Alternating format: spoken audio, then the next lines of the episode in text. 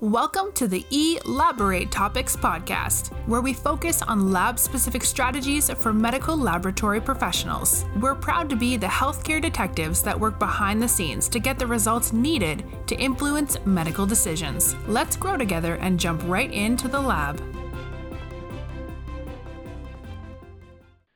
Thank you for tuning in to another episode of Elaborate Topics. I am your laboratory mentor for this episode, Tywauna Wilson. If this is your first time tuning in, thank you. We definitely appreciate you listening, and hopefully, you get a few tidbits that you can use in your laboratory. Myself, along with my co hosts, Lona Small and Stephanie Whitehead, hope you find this podcast valuable. Today's special guest, Roger Nutter. Roger W. Nutter has spent much of his career conducting executive search, supporting boards in the recruitment of their chief executive officers and C suite executives in building their management and leadership teams. Roger is academically prepared with a bachelor's degree in psychology from Southern Nazarene College and master's degree in counseling and guidance from Marshall University. Roger's earlier career was in human resources leadership roles, including responsibilities, and management recruitment. In the mid 1980s, he began a successful career in executive search, serving clients for a nationally recognized leader in executive search. In October 1988, Roger founded Nutter Consulting Services, now known as the Nutter Group, with the mission to provide never compromising service to the client consulting engagement.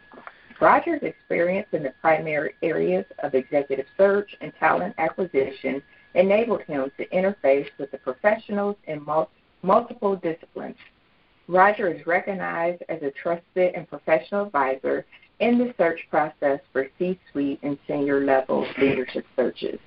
Roger received the Chester A. Minkalis Service Award, awarded by his peers for his contribution to the consulting profession. Roger has served on multiple local, regional, and national boards, providing oversight and developing strategic initiatives, including participating in the recruitment of key leadership for these organizations. He is a member of the American Society of Healthcare Human Resources Administration, the Consultants Forum, and other regional and national professional organizations. Roger served as an adjunct faculty at Indiana Wesleyan University, teaching courses in human resources management in both the graduate and undergraduate programs. Roger has published his views on executive search issues and is sought after to address professional leadership on career development and succession planning. He serves his profession by giving back to early careerists launching their careers to mid level professionals navigating job transitions, and to senior level executives considering encore careers, allowing them to contribute their expertise beyond normal retirement. Roger's innovative development of Videoviews has distinguished him among executive search professionals. When Roger serves you, he brings over 30 years of comprehensive and varied experience conducting executive and senior leadership searches. Good afternoon, Roger. How are you doing today? I'm doing great, and I'm glad to be here. I'm so excited to have you on the show. I know you have a lot of experience in this area in which laboratorians and healthcare professionals are very interested in. So let's just jump right into our discussion today. Can you give Okay, I'm ready. All right. Can you give the lab community a little bit of insight into the executive search process and why a candidate would want to work with a firm such as yourself at the Nutter Group versus applying directly uh, with the company when there's an opening? I certainly will. And first of all, I'll give you just a little insight into my work. I started my career in human resources uh, when I was working uh, on my master's degree, and I did a lot of uh, work in house, kind of starting on the ground floor in HR. Uh, so I'm, I'm I know from ground up lab services because I've recruited lab, med techs and managers in the lab way before I started executive search and recruitment. So across all disciplines in the hospital environment, I understand operations, the integration of departments, and that has allowed me to uh, be successful in uh, advisory services to providers primarily, but not exclusively providers, as we do executive search looking for uh, leaders that can work in the healthcare space. So that's a little bit of a background, but when when organizations seek leadership uh, at the middle management on up to the C-suite, often they have reasons for going outside, even though there might be uh, internal candidates. Uh, they may want to compare them with uh, external candidates. They will want to make sure they have the best candidate pool before they advance someone. Um, so they will engage an executive search uh, consultant to broaden their ability to bring a large and diverse group of candidates that I would say generally are in the 75th percentile and above of those they might be able to attract if they were doing only the search with internal capabilities first of all. Uh, second, uh, the broader the candidate pool, the more likely you're going to get the better candidate. So we are able to un, uh, turn stones, so to speak. We cast when we do a search, we will cast our nets broadly on a national perspective, but often we would focus on uh, regional routes a candidate might have perhaps prior to moving, say, from you know we're in Cincinnati, so say maybe they have roots in southwestern Ohio or Ohio, they might be working in California, Utah, Texas, Maine. So we will cast broad nets across the country to find a candidate pool that's going to meet the client's needs and then give them a good selection um, as they narrow down their list and make a final offer. Uh, although we're recognized by both clients and candidates to keep them well informed uh, in a timely uh, manner and also Uh, uh, candid res- uh, responses and advice to candidates on why they might uh, not meet the client specifications or why they might not advance in the process. Often, when we're engaged in a search, there are internal candidates so the client wants to put away biases that they might have for internal candidates, and I can give you some examples of that. But so they want to be assured if they do promote an internal candidate, they have compared that person with a strong uh, external client base, uh, candidate base. So six months after the search is over, they're not second guessing themselves whether they hire an internal candidate or an external candidate. Okay often, if you look at sort of an example, why they might have qualified internal candidates on paper by degree requirements and perhaps experience, but the internal candidates might have been pigeonholed as being in one position too long or maybe burned uh, bridges in relationships with key people. If you look at the lab, for instance, you know, they work closely with nursing and the ED flow they work uh, emergency department and also on the floor. So if a a lab manager that might be a supervisor or manager reporting to a director, if they burn bridges, a consultant might help them, them being the organization, recognize the person's skills and talents, and for perhaps long-term continuity by promoting from within. So a consultant like the Nutter Group, if they're doing a good job, will then help a client understand maybe they have the best internal, internal candidate in comparison to external candidates, but they might have some developmental needs. Many clients, and most do, have sort of a they'll preach the you know we want to promote from within first. So if they promote if they're practicing what they preach and what their policies are, then they will then take our advice and do a developmental program from a, for a person who may need a little uh, support in meeting the threshold of the best candidate available. Okay, so uh, that's sort of an example of how an internal candidate might not be ready to advance in the job, but we will counsel and guide a, candidate, a, a client and a candidate to give an advantage or at least consideration to an internal candidate. Second, if a candidate is not quite ready to advance, then we can get a person to come in that understands how to do management development within the lab and succession planning. So when that person leaves, they might be a, a later career person in the lab, and then they could move on, and then there would be someone to succeed them as they perhaps retire uh, or you know leave the organization.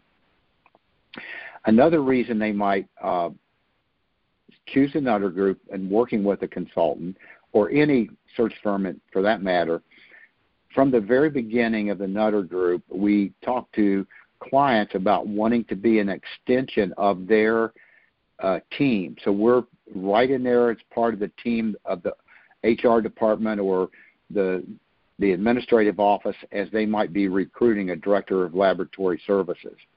Additionally, we have been known to treat candidates just like we would want to be treated if we were a candidate ourselves. I call that the golden, uh, sort of the golden rule approach.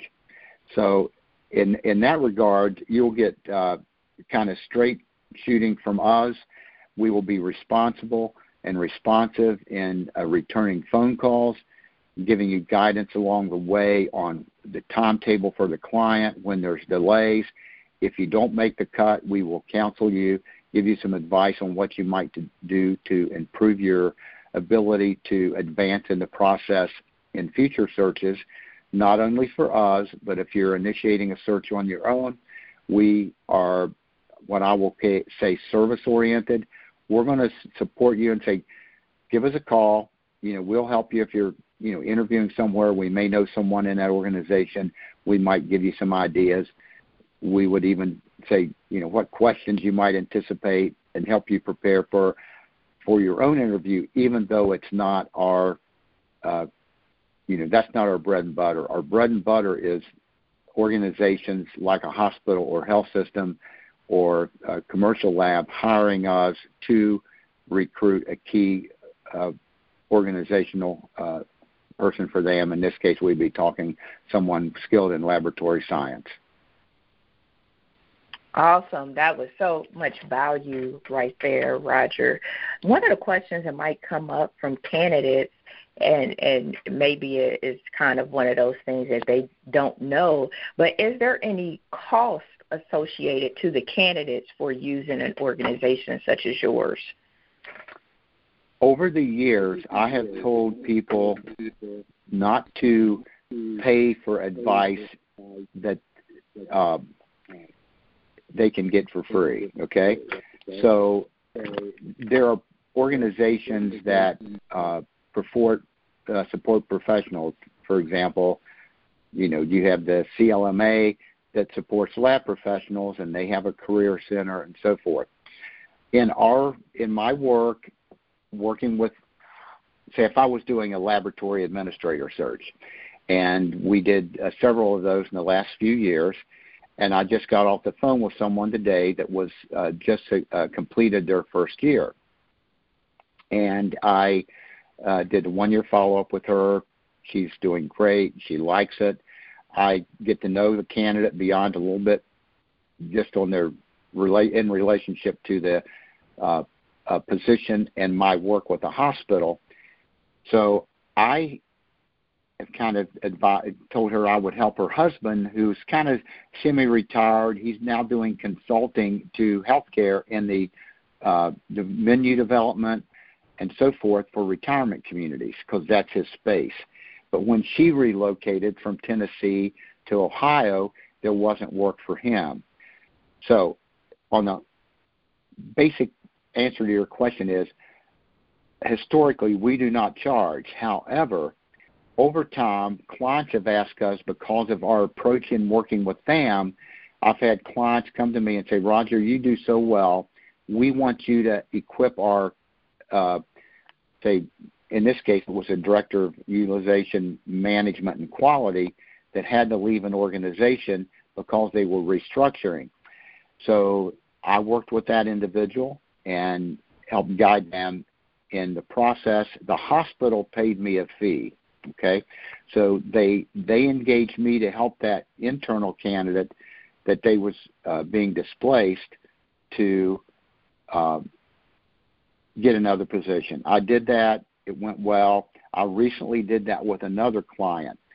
However, uh, we are beginning to look at perhaps offering what I call career transition advisory services, where we would work with an individual who's not getting what they need from uh, an outplacement service that some organizations provide where they when they're displaced by uh, merger, acquisition, reorganization, and more recently COVID with a, a round of layoffs and furloughs.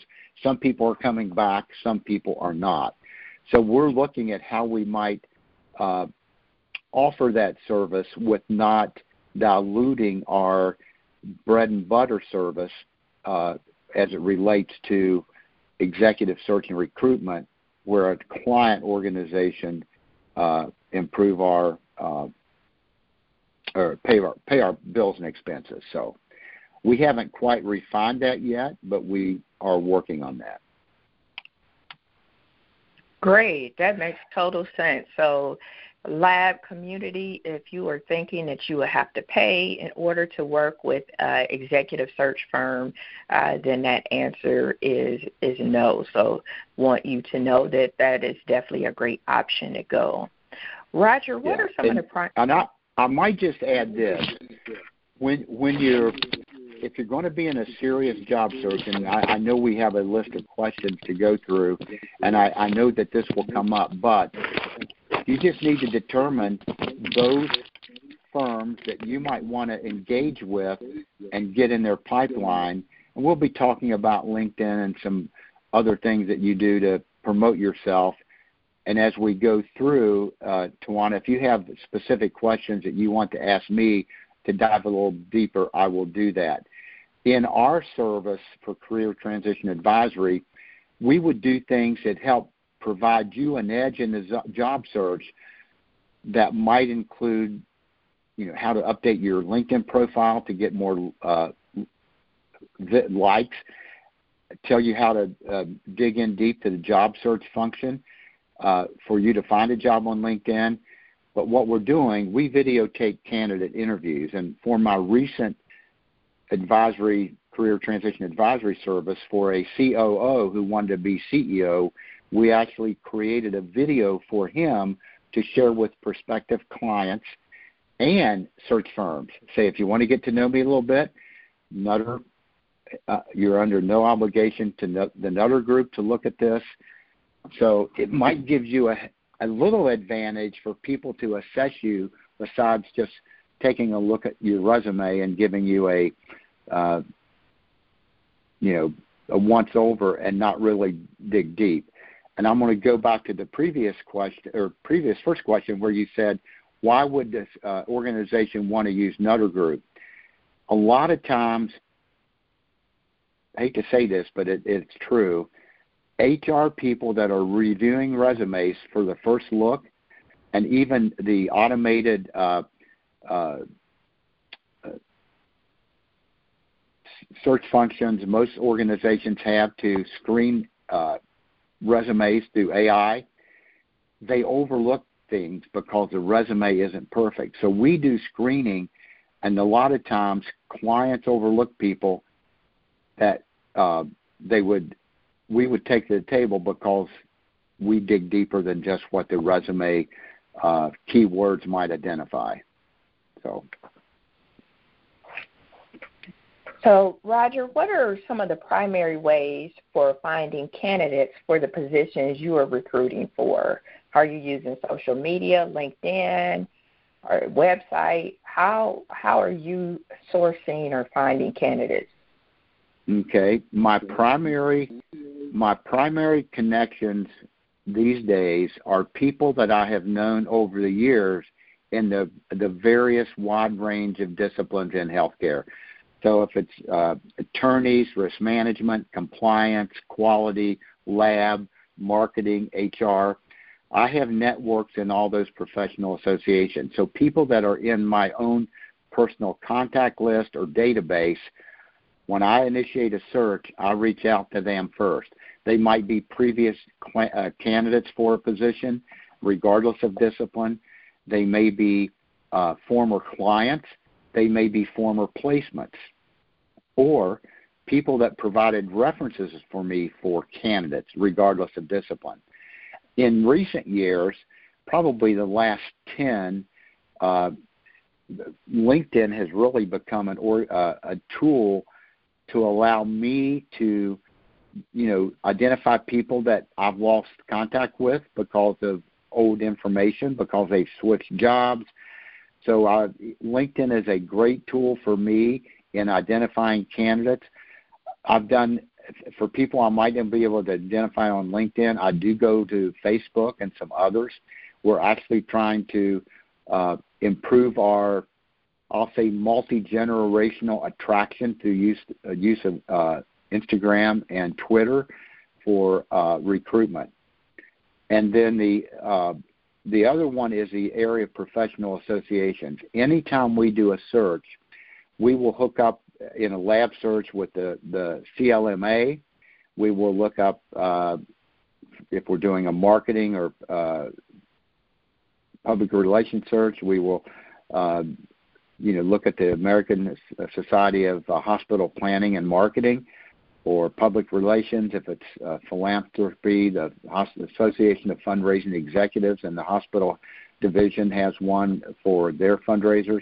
So, a, you know, you name it, we will go to the professional association's web uh, web page. We will actually look at their chapter leaders, reach out to them. So we do a very thorough job of identifying candidates because we have time to dedicate to it. A hospital does not have the staff to dedicate the efforts that we do. So again, that's another reason to go after it. Uh, so that's how we go about it, and you know, we might. I'll be suggesting some things to for you to do later as you look at if you're launching your own search, totally independent you want to look at LinkedIn, maximize the, the capabilities they have for you there, and other social media, your professional associations that usually have a career center, an advisory group tied to that. Now they're, you know, they're not going to dedicate their time to you, but they'll give you guidance, and I'm happy to uh, suggest some things to you if you reach out to me on LinkedIn and ask to connect with me and shoot me a question now and then. I would certainly uh, uh, give you some general uh, guidance on that. Awesome. Those are awesome tips. So make sure you're using your professional societies and make sure your LinkedIn is updated and make sure that you are out networking. Roger, John Maxwell says good leaders ask great questions. What are the four to five good questions that candidates should ask the recruiter when they are participating in a job search? Okay. And one of the things I'm going to hit on a little bit earlier on something everyone should do in a job search is plan.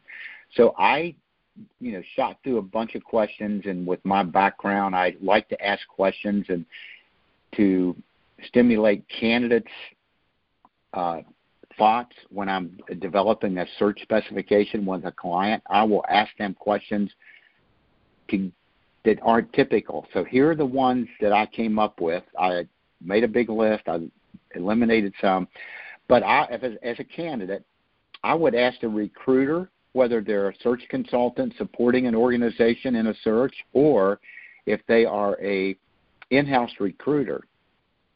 I would I would ask, why was I identified as a prospective candidate?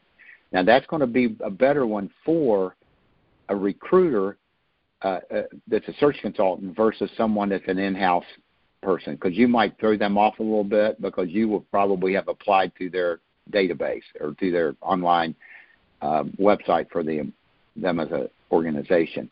But ask them, why was I identified as a prospective candidate? And the, the theory is there, then they're going to tell you why, what they liked about you as they looked at your resume or they saw your profile on LinkedIn. So that would be question number one. And that next question would be, and this would be whether it's with the consultant representing the organization or if you've advanced in the process a little bit and uh, you have an opportunity to ask someone this question what drives the culture and leadership leadership style of the organization. Because uh, you want to know if you're going to be able to work there. It's sort of a two-way street. An organization wants to know you're going to be a fit for them but you want to know it's going to be a fit for you. So you want to get good responses to those questions. You don't want, want you don't want someone to just say, "Man, you look good on paper. Your education." When you ask the question, "Why was I identified?" You want to know yourself well enough to when you they respond to you. This is why we looked at you as a person we wanted to get to know more about. So that's why you asked that question about prospective candidates you know why they identified you as a prospective candidate. You don't want canned answers. You want to know that they took the time to get to know you, because recruiters and in-house HR staff overlook stuff. Same thing with culture. If you're interviewing with someone and you ask them that question, what drives the culture and leadership style of the organization? you want to know that they're being genuine in their response. If you studied their website, you know what the mission statement is, you know what the value statement is. Depending on how they respond, their silent pauses, you might be able to say, gosh, you know, that person's not really telling it to me straight, or I'm concerned that they're not telling it to us straight. And as you advance in the process, you need to evaluate is this a culture I can work in, or is there incongruency of what's on the mission and value statement in relationship to what I'm being told? Because a lot of times, mission statements and value statements are, you know, made in a room with a lot of people, but they're not supported in actions and culture uh, from an operational standpoint. And the other thing you would ask, number three, why is the position available? Well, an easy answer someone was promoted, someone moved, uh, but when you get those answers, it's good. Why did they move? And sometimes it would be with a spouse, a promotional opportunity, retirement, whatever. But what you want to look for in their answers is anything that would relate to uh, issues of poor performance, non communication, uh, lack of credibility, because it could be inherent that the person left on their own because there were issues of their boss or the culture of the organization or not being able to make changes that needed they needed to make to make their department better. So look at what's said about why the person left and dig deeper if you have to. And then I would ask, what are the key goals the successful candidate will be expected to reach during the first year? And if they begin to answer that in a forthright way, what are the, you know, do you see, you know, we start this and we're, you know, this might take three to five months. This one we can do in, you know, two months. One of them, one of the goals might take a year.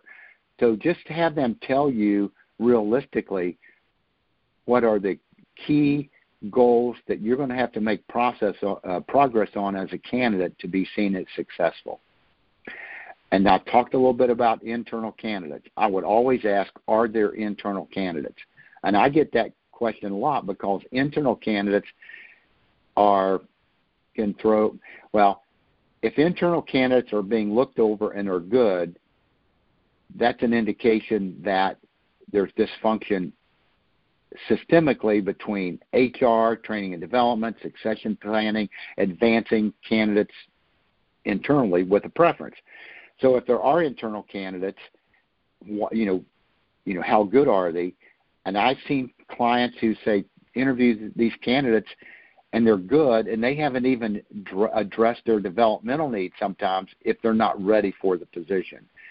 So if a, if there's internal candidates and the client is advancing them, I will, as a search consultant, know if they're not advancing them, it would be an indication of one department, i.e., HR, doesn't know what another department is doing, i.e., lab. So if you look at the organizational leadership function that's usually headed by HR, if there are people that look like they're qualified but they're not ready, somebody didn't communicate. So that's why you asked that question. There are others, but those are five. Those are great questions that we should be asking. Thank you for sharing those.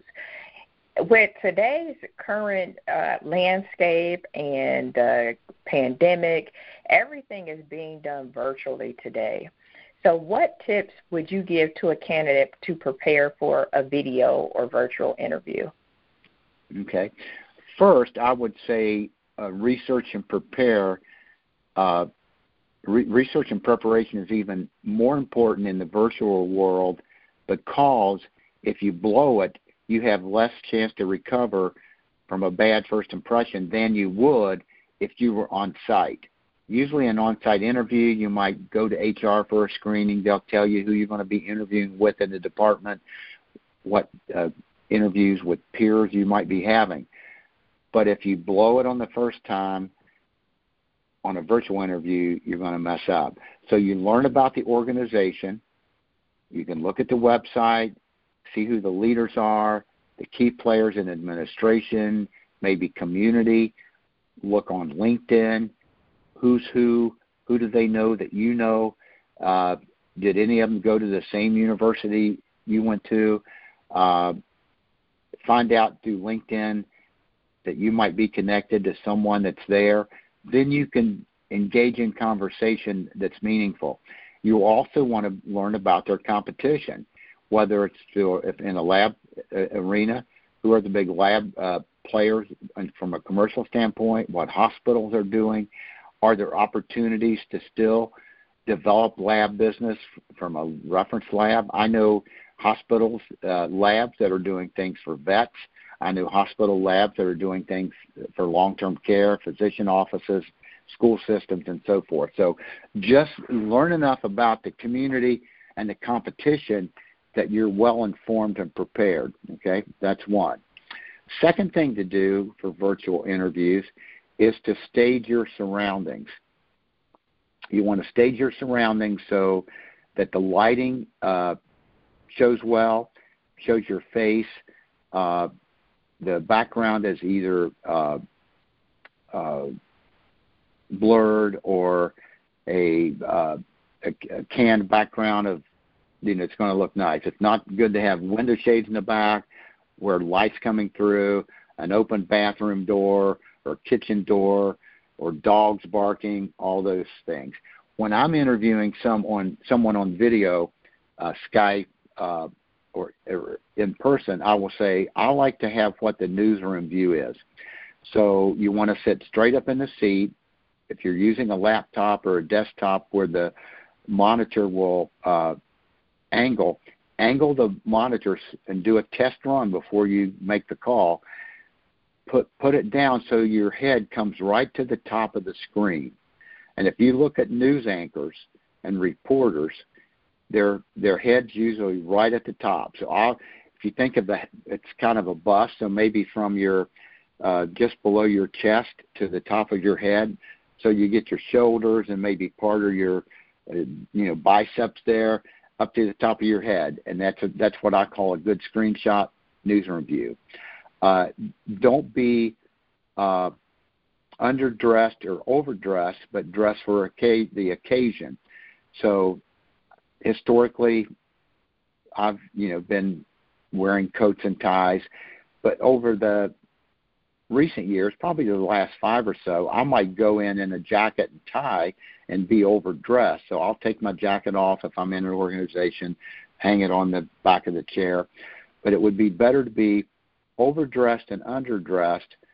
But you know, you might wear a lab jacket.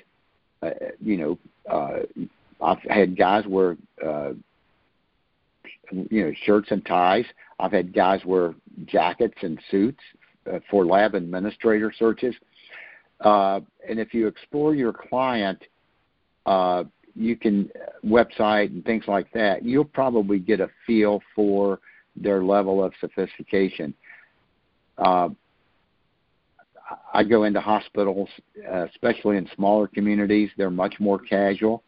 Uh, sometimes in polos, uh, sometimes in just uh, uh, open collared shirt, sometimes with ties. But a lot of the uh, leadership might have um, a tie that they would put on if they were having someone come in that they needed to have a tie on. But it's almost corporate casual, five days a week, and not just on Friday. But dress for it. Okay.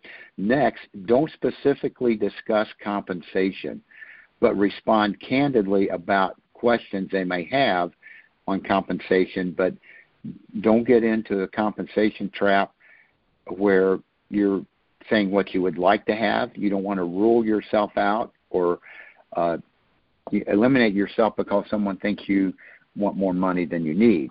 But say something like, I want something competitive for the position and the market. Some we used to, uh, we still get a lot of information from candidates as it relates to compensation, but many jurisdictions will not even it's not even legal to ask about your compensation. So, um, for example, I live and work in metropolitan Cincinnati.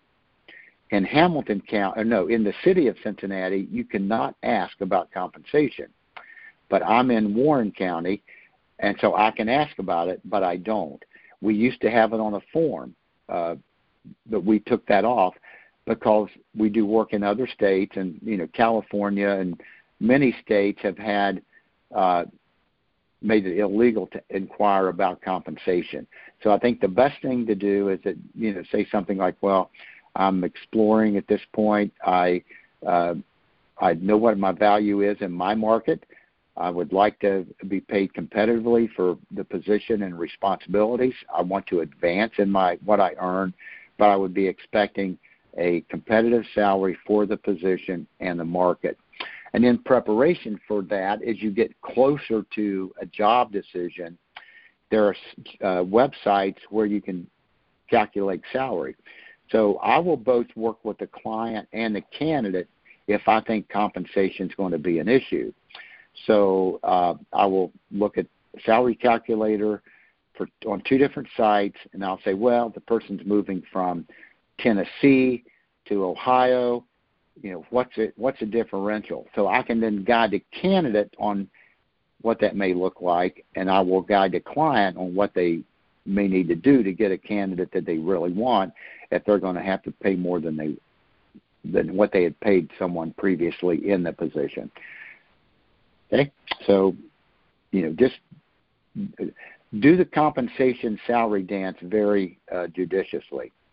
Uh, always ask about what are the next steps in the process. Be prepared. Uh, you know, searches can drag on a long time for very many reasons, but you want to have someone telling you what's the next step. What do you need to be prepared to do? Whether it's a search consultant representing a client opportunity or whether it's an in house recruiter. We will always tell it to you straight. Some people don't, they don't get feedback. But if you don't make it through a process with me for whatever reason, I want to come back to you and you're going to trust me. So we're going to tell you what's going on. But whoever you're working with, you want to know what the process is and you want to know when you will have updates and you want to have regular communications. You don't want to um, wait and wait and wait for feedback. That's not a good sign. Also, I say uh, as you think about interviews, the better you know yourself, the easier you're going to reveal things about you that the client wants to know. Maybe it's things they can't ask you, but if you know yourself, strengths, style, uh, your weaknesses. When I ask the question about weakness on an interview, I will say, not what is your weakness. I will say, if you were making New Year's resolutions today, what would you say you would would be on your list that would make you better at your work? So that makes you think, and we don't want canned answers, but if people can take a pause and then reveal what they really need to do to be better, it might be something a uh, a supervisor had told you to do, you needed to do better. It might be something you learned through a, a, a assessment uh, device on skills and competencies. Just know yourself and how you get there. We have a, a you know talk about what people need to do to give themselves an edge in a job search, and go to people close to you and tell them to tell you why they like working with you. Ask them why they, uh, uh, how you've made a difference in the work environment. They can tell you things that you might not recognize that would indicate what your good strengths are, what your skills are, how you've made a difference, which are accomplishments and achievement. But they can also tell you, you know, how could I have been better? Then you will know, and then you know verify that with other people. But that's going to help you advance in a search process if you know yourself and can easily talk about who you are and what you've done. Awesome. That's awesome. And so, in our last few minutes together today, what would be the best advice that you would give a candidate who might have been displaced and back in the job market, or maybe they're looking for uh, this is their act two, and so they're looking to change careers. But what would be your best advice that you would give candidates today? Mm, okay, I have some bullet points here. First of all, I'd say don't panic and be positive, uh, positive in your approach. If you're interviewing for a job and you've had a bad experience being displaced, don't convey that in an interview. So don't panic, be positive. Next, plan on it almost being a full time effort to do a job search. Commit time daily to uh, specific schedule activities to advance your effort in the job search. And those key things would be uh, researching the kinds of jobs you would want. Most people aren't open to relocation, but if you really want to be serious about getting a job and not being uh, unemployed for a while, you want to be willing to relocate because your op- opportunities are going to open up. Then, if you're going to relocate, where would you want to locate? Okay, so pick pick out where you would want to locate if you have a, a you know significant other, a spouse, a family. If you have older kids, say you know if we're going to move, we're going to move. Where we want, where do we want to move? Then target employers in those organizations, research them on LinkedIn, explore their websites, and follow up on a regular basis. Okay? And then I say another thing to do have a friend join you on the journey. They can be a sounding board, it might be a mentor, an old supervisor, a college friend, someone that's close to you that you drink coffee with. It might be a spouse, it might not be. But what your mentor advisor sounding board could do you could play that off a spouse or friend to get affirmation if if they're you know you need to have someone to guide you and encourage you through the journey because it, it's going to be hit with ups and downs in a search process you know when i am working with a client i know when they tell me they don't like a candidate i really like that's sort of a downer for me but I know I'll rebound because I, I can always get other candidates. But I can tell when candidates are deflated if they don't interview, uh, if they don't advance in the process. Uh, and sometimes good candidates are not advanced for whatever reason. And I've had candidates not advance because of they look too much like someone else or whatever. It's sometimes it's not good reasons clients would, you know, kind of stop the candidate in the process. But you know, you still need someone to kind of encourage you and go over those hurdles you have when you it's like you're hitting a brick a brick wall. Another thing to do: use the resources uh, that you have in your professional association. I, rec- I mentioned the CLMA. There might be other places you hang your hat. If your university you went to, uh, maybe a later a master's program. Sometimes colleges have decent career centers. I would say that would be unique if they do because I see a lot of career centers not really doing what they need to do. That's another story. Uh, th- well, I talked about identifying your geographic preferences. That's very important uh, because uh, the wider your geographic preferences are, the more opportunities you would have. Next, explore non traditional healthcare organizations. Those of us in healthcare over the years just thought we could go to work in a hospital or a long term care system, what have you. But there are so many other opportunities out there besides just healthcare organizations that want to hire good healthcare people. So healthcare is in three sectors. You have your provider, your payer, and then your supplier. And on the supply side, you have Cardinal Health, 3M. Uh, I, I mean, there's you know Honeywell, you know, air conditioning company now has consulting services to hospitals. Of course, you have your reference lab that's sort of on the uh, supply side or vendor side. So look at vendors that might be hiring people with your expertise. So that was uh, what I had on my bullet points for the for those things. Tywauna, it's back to you. Awesome. Thank you so much, Roger. Those were such great tidbits that the listeners could definitely get benefit from. So, Roger, how can the listeners get connected to and stay connected with you and your work that you're doing at the Nutter Group? Uh, here's what I would encourage you to do reach out to me, say on LinkedIn, ask to connect with me, say I was on the webinar with uh, um, what the eLab uh, Elaborate topics uh, guest, and I was part of that. And, and just connect with me. Shoot me a question if you have it. Uh, whatever it is, I will respond to you. Uh, one of the things I would say is, and that's when working with me. Uh, but as you follow up with prospective employers, with recruiters, uh, you know, be considerate of their time. I've had someone say, you know, call me or email me every week and say, listen, I said, you're acting desperate.